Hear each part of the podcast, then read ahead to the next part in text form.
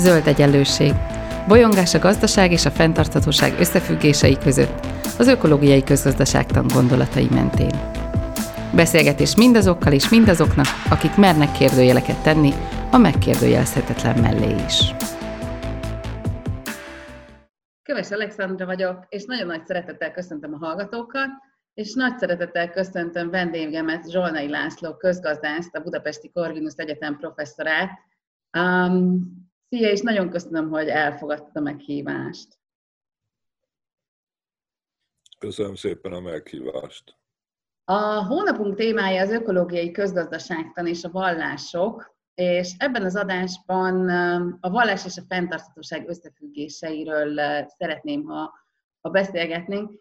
És mielőtt egy rövid bemutatkozásra megkérnélek, csak egy személyes dolgot hadoztak meg veled meg a hallgatókkal, hogy egyébként két olyan könyv volt, ami engem annak idején elindított az ökológiai közgazdaságtan felé, és az egyik a természet és gazdaság, amit Pataki György és Takács Sánta András szerkesztett, és mind a ketten voltak már egyébként meghívottak ebbe a podcast sorozatba, és a másik ilyen könyv az az ökológiai gaz, ökológia, gazdaság, etika című könyv, ami, ami pedig hát ugye hozzád fűződik, úgyhogy, úgyhogy én nagyon örülök, hogy elfogadtad ezt a meghívást, mert így legalább tényleg mindenki megszólal azok közül, akik, akik rám ilyen értelemben a legnagyobb hatást tették.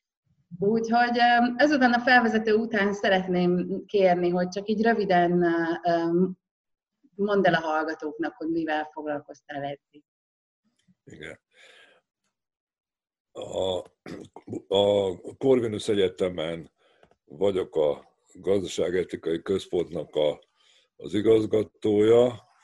Ez közel 30 éve létezik ez, a, ez, a, ez az egység, és hát a gazdaság és etika legkülönbözőbb vonatkozásával foglalkozunk, de most a mostani beszélgetés témájához szorosabban kapcsolódik, hogy Belgiumban, Lővenben a, van egy intézetünk, a a neve az European Space Institute, aminek az elnöke vagyok.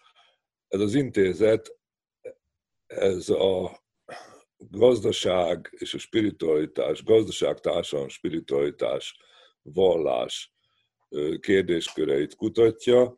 Több mint száz kutató és, és professzor és gyakorló szakember van, vesz benne részt, több mint 25 országból, beleértve a USA, Kanada és Ázsia országokat is, persze a többség európai, mert egy európai intézet, és európai fókuszú, de az európaiság az nem jelent elzárkózást a nem európai típusú megközelítésektől, sőt, ezt majd látni fogjuk.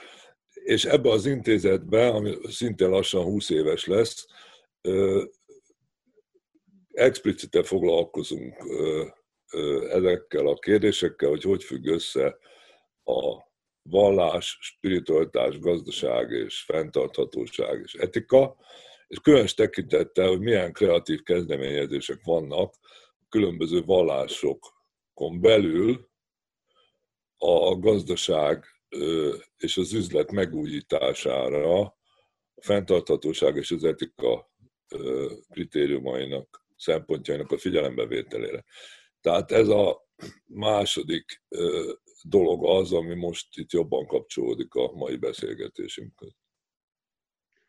Köszönöm szépen. Ez a podcast sorozat szinte végig arról beszél, hogy, hogy hogyan kellene úgy létrehozni egy fenntarthatóbb jövőt, hogy, hogy másképpen gondolkodunk a világról, másképpen gondolkodunk a gazdaságról, a társadalomról, és hát nem utolsó sorban önmagunkról is, um, annak érdekében, hogy, hogy ez, ez, ez egy harmonikusabb együttéléshez vezessen uh, uh, ember és ember, és ember és az ökológiai környezet uh, között. Viszont az is nyilvánvaló, hogy egy ilyen változás, um, egy ilyen gondolatbeli változás azért az, az nem hagyná érintetlenül a legmélyebb hit, hitrendszerünket is.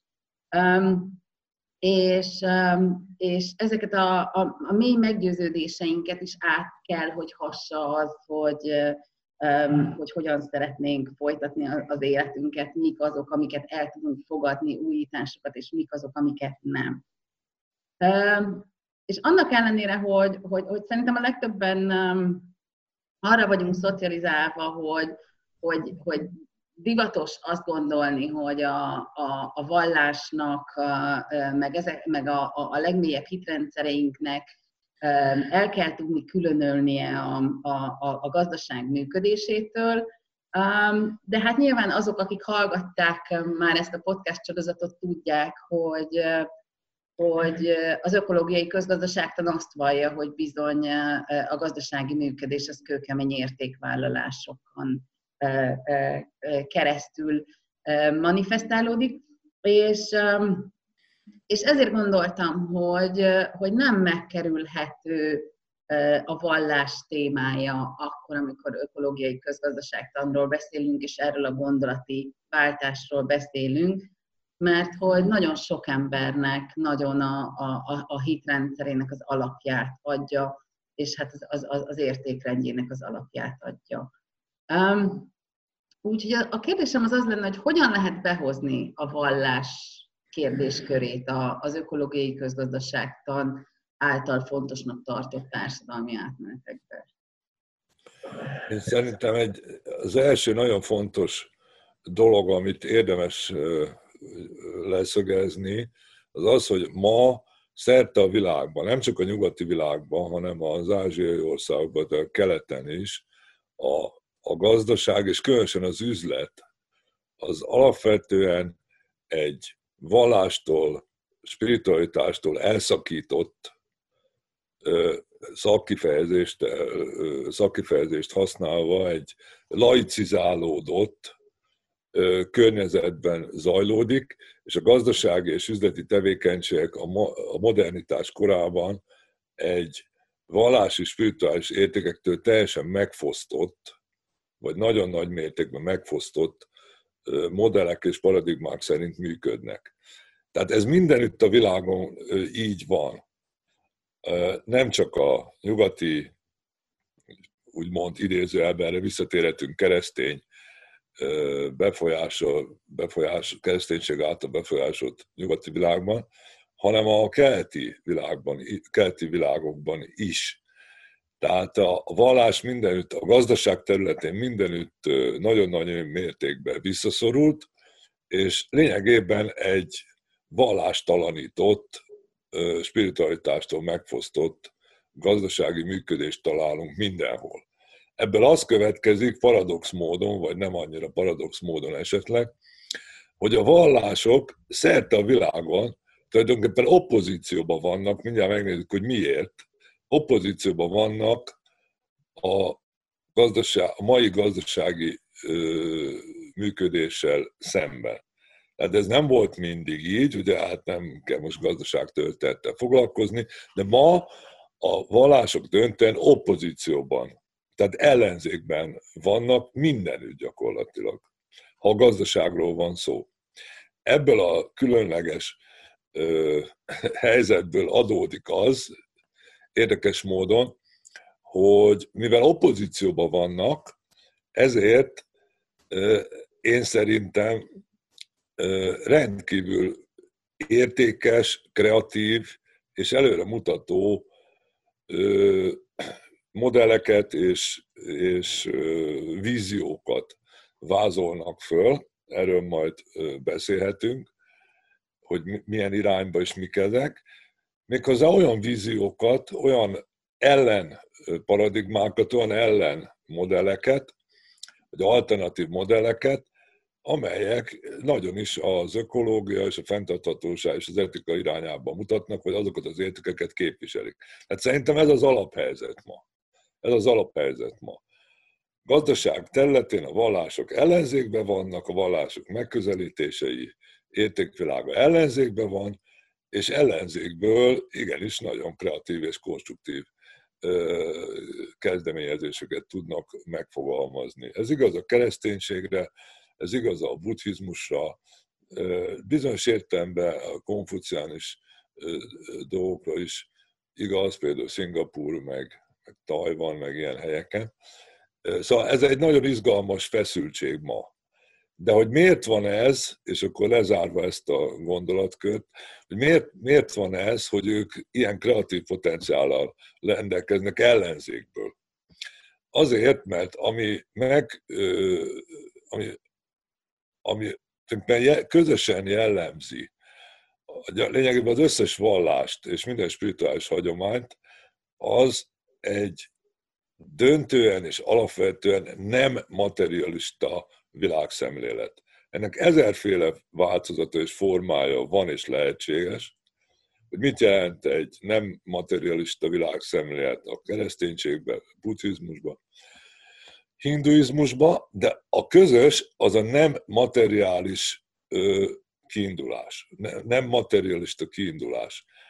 Ez nagyon messzire vezethetne, én nem vagyok vallástörténész és, és, és vallástudós, csak közgazdász, de azt azért meg lehet állapítani, hogy ez adja azt az alapvető ellenzékiséget, ami jellemző rájuk. Ugyanis a modern közgazdaságtan, aminek a professzorai vagyunk, szerte a világban az egy döntően, áthatóan, hihetetlenül mély, materialista világszemléleten és materialista értékorientáción alapul. Hát erre fél éves kurzusokat tartunk az egyetemen, itthon és külföldön is, ezt ezer módon tudnám bizonyítani és megvilágítani. De egy materialista, kínzóan materialista, kőkeményen materialista értékrendszerrel szemben a vallások ma egy nem materialista értékrendet és világszemletet képviselnek, és ez a feszültség adja, én szerintem, ez a szembeállás adja azt a kreativitást, azt a kreatív potenciált, hogy miért várhatunk ma újító, jó, érdekes, izgalmas kezdeményezéseket a másik oldalról. Ennek egy példáját hagy mondjak, nem, az, nem ezzel kell foglalkoznunk ma, de mindenki ismeri, itt van Magyarországon a Pannonhalmi apátság, főapátság, ami több mint ezer éves, és aki ismeri kicsit a működésüket, mi foglalkozunk velük, nagyon jó barátságban vagyunk, velük együttműködünk, kutatjuk is az ő gazdasági tevékenységeiket, az tudja, hogy a Pannonhalmi, tehát a Bencés szerzetes barátaink elképesztően újszerű, alternatív és kreatív dolgokat csinálnak az építészet területén, és a borászat, a most már sör, sör, sörgyártásba is belekezdtek, a különböző gyógynövények, különböző más szerzetesi termékek területén abszolút világélvonalban vannak, és hihetetlenül szépen és kreatív módon tudják összekapcsolni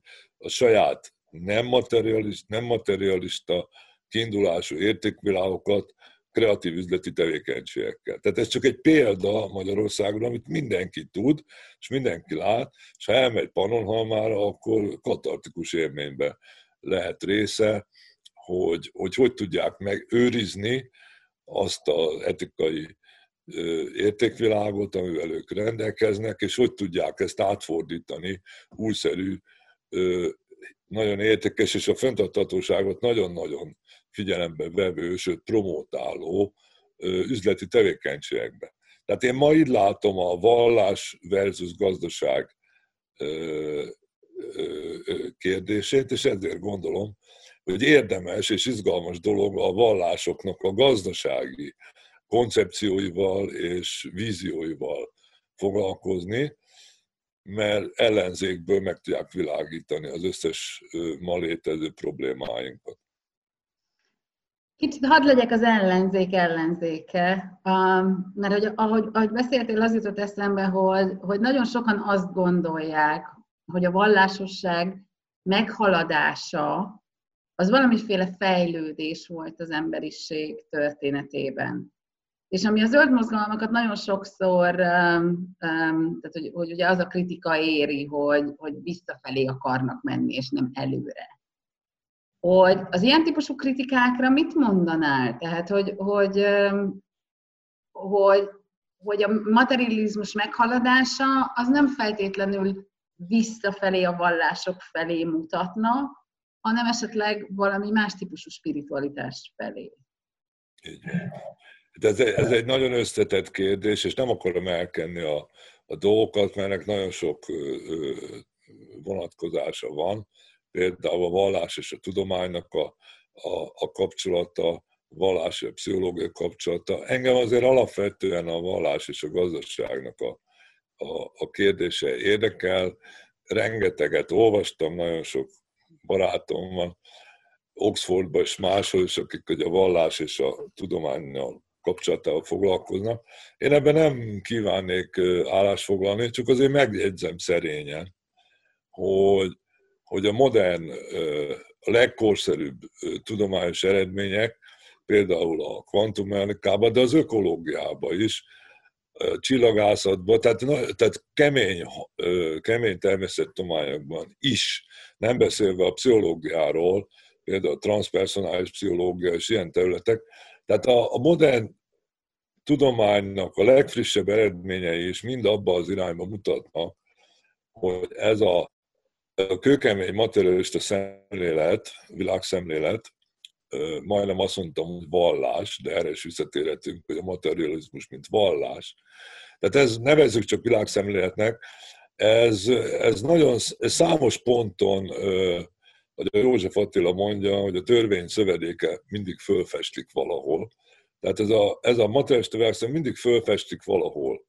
Akár az egészen piciny részecskék világába, akár az emberi elme világába, vagy a társam világába. Tehát egyáltalán nem igaz az, hogy a tudomány az minden szempontból szembeállna a, a, a vallásokkal, pontosan vagy a spiritualitása, ami persze nem azonos, de a, a modern tudomány legfrissebb eredmény igenis abba az irányba mutatnak, hogy meg kell haladni a tisztán ö, materialista világszemléletet és megközelítéseket, mert egyszerűen vannak olyan dimenziói a létezésnek, beleértve az emberi létezést is, amelyek nem tisztán materiális természetűek, és a, redukcionista, materialista tudomány nem tudja őket megmagyarázni, nem tudja őket kezelni. De nem ez az én szakterületem, tehát én ebben nem kívánnék különösebben. Egyébként Róna Péterrel beszélgettünk már az egyik podcastban, tehát hogy érintettünk ilyen témákat korábban. Egy olyan kérdésem lenne, hogy, hogy amikor, amikor vallásokról beszélünk, akkor általában az embernek az jut először az eszébe, hogy, hogy valamiféle külső erőről gondolkodunk, egy, egy nagyobb, felettünk álló logika befolyásával azonosítjuk a, a, a vallásos hitrendszereket, és így azt is feltételezzük, hogy, hogy azok az emberek, akik, akik vallásosnak tartják magukat, ők azért inkább egy úgynevezett külső kontrollos viselkedéshez állnak közelebb. Ugye ez egy olyan kultúra dimenzió, ami azt, azt jelenti, hogy a, a körülmények befolyását jelentősebbnek élik meg, mint a saját cselekedeteiknek a hatását. Viszont amikor ökopszichológiai vizsgálatokat néztek, akkor, akkor néhány azt, azt támasztotta alá, hogy, hogy azok, akik a fenntarthatósággal többet foglalkoznak, és bennük a cselekvés erősebb, azok általában belső kontrollosak, tehát úgy cselekednek, hogy azt gondolják, hogy amit ők cselekszenek, az befolyásolja, az, na, az, az komoly befolyással van arra, ami, ami történik. Hogyan lehet um, szerinted szétszálazni, vagy szét lehet-e egyáltalán szálazni a vallási parancsok és a spirituális, spirituális szabadságának fogalmai a fenntarthatósággal kapcsolatos küzdelmekben? Hát ez, egy, ez egy nagyon nehéz kérdés. Nem is érzem magam teljesen fölkészültnek, hogy ezt én megválaszoljam. Hát ez a személyes véleményemet meg tudom osztani veletek és a hallgatókkal, vagy veled és a hallgatókkal. Először is vallás, vallások nagyon sokfélék, rendkívül sokfélék.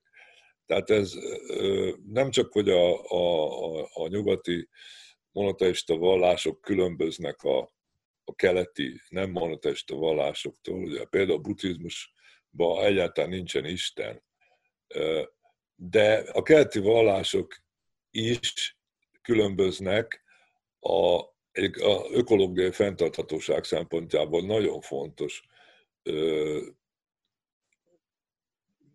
aboriginálnek mondják, tehát, tehát az őslakosoknak a, a vallási hitrendszereiktől, például az amerikai indiánoknak a rendkívül ökológia orientált több, tízezer, több tízezer éves hitrendszerétől, az ausztrál őslakosok több mint 40 ezer éves hitrendszerétől nagyon nagy mértékben különböznek. De a vallások ez egy hihetetlenül divers, hihetetlenül sokféle, belülről is plurális valami terület.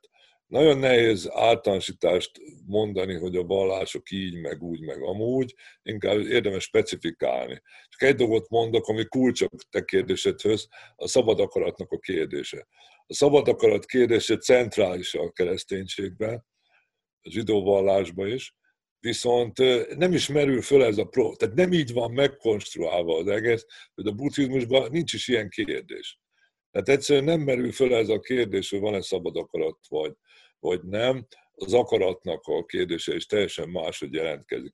Tehát én csak azt akarom mondani, hogy amikor beszélünk ezekről a dolgokról, akkor hihetetlenül ö, nyugati szemmel beszélünk általában a dolgokról, amit meg kell próbálni levetkőzni, mert a világ sokkal nagyobb annál, mint a nyugati kultúra és civilizáció, mind időben és mind térben, és a jövőjét tekintve is sokkal nagyobb annál. Tehát először ezt, hogy próbáljuk mindig levetkőzni a, a hallgatóinknak is, meg a barátainknak is, kollégáknak is mindig ezt mondom, hogy ismerjük föl, hogyha valami fogalom, valami megközelítés túlságosan nyugati, vagy csak a nyugati paradigmába érvényes, mert egyszerűen nem, hogy kirögnek bennünket a, én indiai, Indiában is dolgozunk, különböző projekteket, hosszú ideje, sok indiai hallgatóval, professzorral is együttműködök. Egyszerűen vagy kinevetik, vagy nem értik, vagy mi közük hozzá. Tehát nem, nem érvényes, nem releváns ott. De nem akarom megkerülni a kérdést. A, egyáltalán nem tartom azt igaznak a vallásokra általában, hogy, hogy kívülről irányított ö, ki, ö, személyiségek lennének. Van, aki igen, van, aki nem. Ö, és megfordítva a vallás nélkül, vagy spiritualitás nélküli személyek, hogy azok belülről irányítottak lennének, egyáltalán nem feltétlenül, feltétlenül igaz. Az igaz, hogy én ezt, én ezt a kérdést akkor én kivenném, és inkább úgy megvilágítani, hogy a, hogy a belső motiváció, külső motiváció nem teljesen ugyanaz, mint amit te kérdeztél. Az biztosan igaz, hogy alapvetően ökológiai cselekvést, méghozzá értékes, kreatív ökológiai cselekvést olyanoktól várhatunk leginkább, akik döntően, ha nem is kizárólagosan, de döntően belső motiváció, belső késztetések, önérték fölismerése alapján cselek, cselekszenek, cselekednek. Hogy ezek milyen, az ilyen típusú emberek milyen mértékben találhatók meg a vallásos közösségekben, vagy a, a nem vallásos közösségekben, na ez, ez viszont már egy empirikus, ez egy, ez egy konkrét kérdés, amit meg kell nézni. Én egyáltalán nem vagyok abban biztos, sőt, az én föltevésem az az, hogy per pillanat mindaz miatt, amiről beszéltünk, hogy a vallási közösségek opozícióban vannak, és a nem vallási közösségek, a mainstream, a főáramló világban vesznek részt, és többségben vannak, elsőprő többségben vannak, gazdaság területén legalábbis. Én pontosan azt várnám, vagyis azt tapasztalom, hogy a, igenis a vallási, a legkülönbözőbb vallási közösségekben találunk ilyen értelme belülről, belső motivációval, belső elkötelezettséggel rendelkező embereket, és pontosan a külső motiváció jellemzi a nem vallásos közösséget ma. Ez nem mindig volt így, nem is biztos, hogy így lesz a jövőben. Ma én ezt tapasztalom, tehát a, az elkötelezettség, belülről jövő elkötelezettség jobban jellemzi szerintem a, az ellenzékbe levő vonalat, és ez sok embernek nem jelent, a te kérdésedre konkrétan nem jelent akkor a problémát, hogy ez hogy egyeztesse össze a, mondjuk a, a, nyug, a nyugat keresztény rendszerekbe, Isten akaratával, és itt tovább, hogy ez a szabadsággal hogy egyeztetett össze, ez óriási teológiai viták voltak erről, meg óriási nagy tudósok és teológusok erről, erről értekeztek, és ezt a problémát, hogy hogy lehet föloldani. De én szerintem, és ez a kulcs talán, ez egy praktikus kérdés alapvetően. Alapvetően praktikus kérdés. Ezt föloldják az emberek, akinek van komoly, személyes, megélt, spirituális tapasztalata, élménye, az ezt a kérdést nem így teszi föl. Nem lát ellentétet, mondjuk a kereszténység, mert Isten akarata és az ő személyes belső elkötelezettség között a kettő egy. Interiorizálódik, hogy szakifejezést használjak, és a kettő nem áll szembe egymással. Én ezt nem érzem akkora, akkora problémának, mint ahogy a kérdésbe te te mondtad. Nem beszél arról, mondom, egy csomó vallásban föl sem merül ez a kérdés, mert nincs eleve elrendeltség, nincs szabad akarat, mármint hogy annak a föltevése. Ők máshogy ragadják meg ezeket a, ezeket a, ezeket a kérdéseket, úgyhogy én ennyit tudok ehhez hozzátenni, hogy én nem érzem ezt a, ö, olyan súlyos ellentétnek, mert praktikusan ez föloldódik. Ugye arról beszéltél, hogy mennyire különbözőek a, a, a vallások. Mégis az én kérdésem az lenne, mert hogy ugye a következő adásokban a, a különböző vallások megközelítésein keresztül fogunk beszélgetni a fenntarthatóságról, és, um, és annak ellenére, hogy elfogadva, hogy nyilván mindegyik egy kicsit másképpen közelíti meg, előzetesen mégiscsak megkérdezném, hogy van-e bármi, amit szerinted egyetemesen szinte minden vallásra vonatkoztatva igaznak tekinthetünk ebben a kérdésben? Szerintem van, és ezt már, már mondtam is. A közös, tulajdonképpen ez a demarkációs kritérium a, a vallásoknak, hogy mi a vallás és mi nem, a sok minden eldönti, de, de van egy határvonal, amit mindegyik vallásnak valamilyen módon teljesíteni kell, és én ezt úgy fogalmaznám meg, ahogy már mondtam, hogy ez egy nem materialista, a nem materialista megközelítése a világnak és a létezésnek. A nem materialista az nem azt jelenti, hogy az anyagi világ nem létezik, majd erre a buddhizmusnál visszatérünk. Ez nem, azt jelenti, ez nem tagadása az anyagi világnak, ez nem tagadása az anyagi világ fontosságának nem tagadása az anyagi, most hogy közgazdasághoz közeledjünk, nem tagadása az anyagi motiváció, az anyagi értékeknek, az anyagi természetű motivációknak, a pénznek például, ez, ez nem tagadása neki, nem tagadása annak, csak úgy, mint ahogy mindenki tanulta az iskolába az euklideszi geometriát, meg a nem euklideszi geometriát. A nem euklideszi geometria az egy átfogóbb, általánosabb, szélesebb, tágasabb modell, ami magában foglalja a határesetként az euklideszi geometriát. A nem materialista, az én nézetem szerint, a nem materialista világszemlélet, bármilyen variációja annak, ugye mert sokféle van, az mint egy általánosabb, tágasabb, mint egy metarendszer magába foglalja a, a, a materialista részt természetesen, de itt viszont nem szabad elkenni a dolgokat, de az, a, a nem materialista ö, értékeknek és szféráknak van prioritása.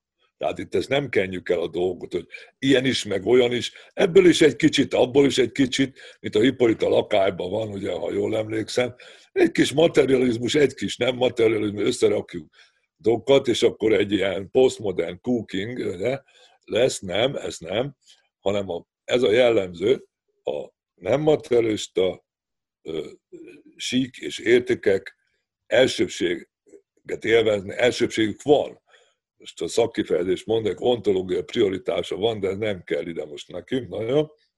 Elsőbsége van a materialista szférák és a materialista értékekkel szemben. Egy nagyobb egység, ezt nevezhetjük transzcendenciának, Istennek, bárminek, a hinduk máshogy nevezik, a buddhisták máshogy nevezik, bárminek nevezhetjük, de ez biztos, hogy egy, egy nem materialista szféra és, és értékvilág.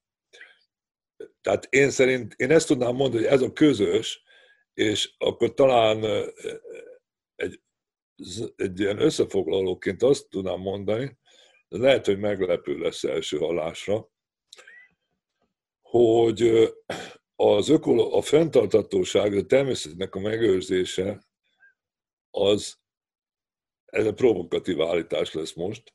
Én szerintem nem képzelhető el materialista világszemlet alapján. Tehát ez egy nagyon súlyos, komoly ö, provokatív állítás, de elgondolkodásra javaslom ezt, Tudjuk, azt látom én, és ezen dolgozunk, hogy ezt kifejtsük minél jobban, a materializmusnak van egy végső paradoxona. Egy végső paradoxona, amit nem lehet föloldani gyakorlatilag. Az a paradoxona, hogy egy materialista világszemlet alapján szükségképpen elpusztítjuk a materiális világot. Most ezt háromszor át lehet gondolni, én ezt megfontolásra javaslom.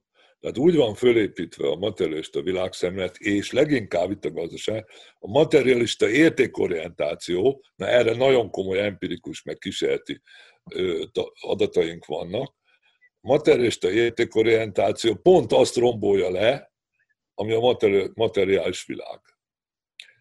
Tehát ezt nevezzem én, vagy ezt nevezzük többen a materializmus végső paradoxonának.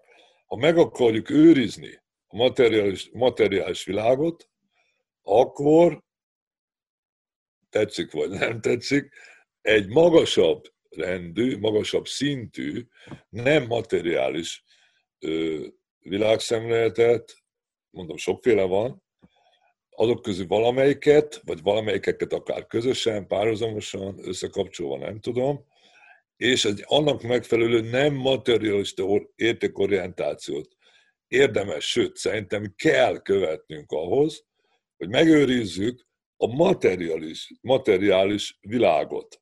A legfőbb érvem ez mellett, sokféle érvet föl lehet hozni, nekem a legfőbb érvem, ezek az ősi, ősi kultúrák, amik mai napig is fönnmaradtak, tehát ezek az aboriginal őslakos kultúrák, amelyek egy echte, nem materiális, nagyon szép spirituális világszemet alapján 20 ezer, 20 ezer év óta föntarthatóan használták a környezetet Ausztráliába és Amerikába, Kanadába, és föntartották, fönn tudták tartani magukat.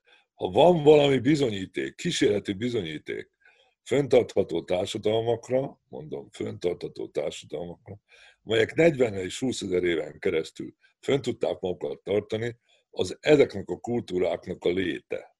Ezeknek a kultúráknak a léte, hihetetlenül sokat lehet szerintem tőlük tanulni. Ezek nem primitív népek. Ezek nem primitív népek, szerintem hihetetlen magas szintű szellemi kultúrát fejlesztettek ki, és aki kételkedik ebbe, nekem rengeteg antropológus barátom van, akik ezekkel a kultúrákkal foglalkoznak, akik arra azt mondják az antropológusok, kérem tisztelettel, egy tesztet javaslok, nézzük meg ezeknek az ősi kultúráknak, hogy milyen minőségű tárgykultúrát hoztak létre, a tárgyaikat nézzétek meg, milyen szintű, vizuálisan, kreatív, milyen szintű tárgyakat hoztak létre ezek a kultúrák, amiket mi primitívnek tartunk, művészeti szempontból, szellemi, anyagi, mindenféle szempontból, és utána ítéljük azt meg, hogy milyen szintű az a kultúra. Ezek elképesztő tárgyi, tárgyi minőségeket tudtak létrehozni. Ezek az úgynevezett primitív, primitív kultúrák. Én ezt csak megfontolásra javaslom, tehát ami közös szerintem a vallásokban és a, a különféle spirituális tradíciókban, az talán, e, talán ez, nem materialista kiindulás, és annak a többé kevésbé következetes végvitele az etikában, és nagyon sokféle etikát képviselnek, különböző vallások, nagyszerű kísérletek vannak, hogy ezt hogy lehet egy univerzális etikába összerakni. Szerintem nem lehet, de nem is kell. De nem is kell. Jó buddhistának kell lenni, jó kereszténynek kell lenni, jó zsidónak kell lenni, jó muszlimnak kell lenni, és így tovább. Mindenkinek a saját tradíciójába kell hitelesen, genuine módon megvalósítani azokat az etikai, nem materialista kiindulású értékeket, akkor van esély szerintem egy föntartható világ hát, kialakítására. Hú, annyi kérdés van a fejemben, hogy, hogy azon gondolkozom, hogy majd valamikor um, talán kellene egy, egy másik adást erre szánni, um, erre a, az egyetlen egy mondatodra, hogy a, a materializmus az igazából önmagát számolja fel, vagy az anyagi világot Igen, számolja fel. Um, ez egy olyan hogy ezzel kapcsolatban nekem annyi kérdésem van, hogy, hogy, hogy, hogy valószínűleg ezt nem tudjuk most ebben az adásban megbeszélni, úgyhogy én örülnék neki, ha egyszer visszatérnénk rá, mert szerintem nagyon sok izgalmas dolog van benne. Um, és, egy kulcskérdés. És még nagyon-nagyon röviden azért arra is szeretnék rákérdezni, hogy hogy ugye a társadalmi átmenetekben nem csak a gondolkodás változásairól beszélünk, hanem általában intézményi változásokra is gondolunk. És, um, és ebből a szempontból nem elhanyagolható az egyházak, uh, mint intézmények szerepe egy, egy ilyen átmenetben.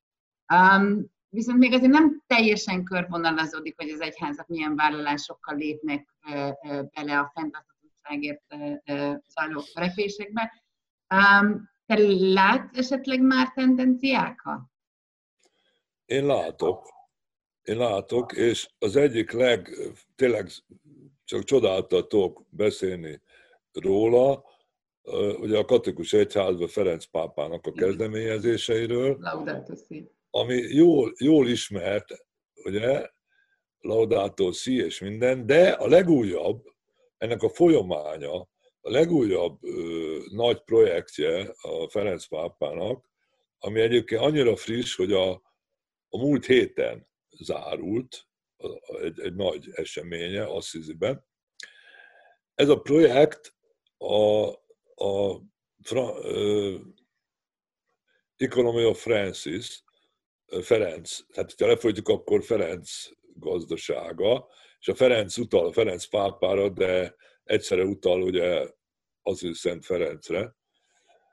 Ez egy óriási kezdeményezés, amiben a világ legnagyobb közgazdászai vesznek részt, Jeffrey Sachs, Amartya Sen, vagy ugye Amerikában Nobel-díjas, vagy Olaszországból a Zamányi professzor, Bolonyából, vagy a Lugino Bruni professzor barátunk, tehát nagyon nagy a, a Oxfordból a két Crawford, szóval nagyon nagy zene, de ennél fontosabb, legalább ilyen fontos, hogy a pápa, a Szent Atya összegyűjtött, összehozott több ezer, világ minden részéről, több ezer fiatal közgazdászt és vállalkozót, aki vagy keresztény, döntő persze keresztény, de nem keresztények is vannak benne, vállalkozók és közgazdászok azért, hogy megújítsuk, megújítsuk a közgazdaság gondolkodást és közgazdaság praxist. Ez a múlt héten záródott le, az ő manifestójuk, az, az valami döbbenetesen korszerű, klassz és előremutató. Hogy, hogy hogyan lehet ezt csinálni. Ez biztos, hogy egy, egy rendkívül progresszív, nagyszerű kezdeményezése a katolikus egyháznak, a Szent Atya vezetésével. Tehát most én úgy látom, figyelve a többi nagy egyházak, a világ nagy, többi világ egyház, világvallás egyházainak a törekvéseit, hogy most messze-messze a katolikus egyház áll az élen, kreativitásban, vízióban, progresszivitásban, és várjuk azt, hogy a többi nagy vallások is felsorakozzanak a maguk víziójával, és a maguk ö, praktikus, tehát gyakorlat által is alátámasztott üzleti modellekbe is kifejeződő, és így tovább kezdeményezéseikkel. Most a labda, hogy kell mondani, hogy hol pattog a labda. Tehát ők elindították, és, és, és nagyon jó lenne, például majd a buddhizmus, hogy, hogy a buddhista oldalról is legyenek, vannak is, de nem ilyen léptékű. Itt a lépték is nagyon fontos, léptékű kezdeményezések, de, de ugyanúgy a többi, többi egyház is nagyon fontos, a gazdasági gondolkodásba és cselekvésbe fölzárkózza. Szóval vannak nagyszerű dolgok, várhatunk tőlük sok izgalmas új, új dolgot, és én azt gondolom, hogy együtt, együtt kell működni velük, és másokkal is, abban, hogy meg lehessen haladni ezt a pusztító materialista világszemléletet és gyakorlatot. Nagyon szépen köszönöm a beszélgetést. A következő adásban a buddhista közgazdaság tanról fogunk beszélgetni szintén veled. Úgyhogy én azt mondom a hallgatóknak, hogy hallgassanak bennünket legközelebb is. Neked pedig nagyon szépen köszönöm a beszélgetést. Ez volt az Új Egyenlőség zöld podcastjának mai adása. Hallgassátok az Új Egyenlőség piros podcastot is. Nézzétek a stúdióbeszélgetéseket a YouTube csatornákon, és olvassátok a www.újegyenlőség.hu-t. Vitatkozzatok velünk a Facebook oldalunkon. Jövő héten újra találkozunk.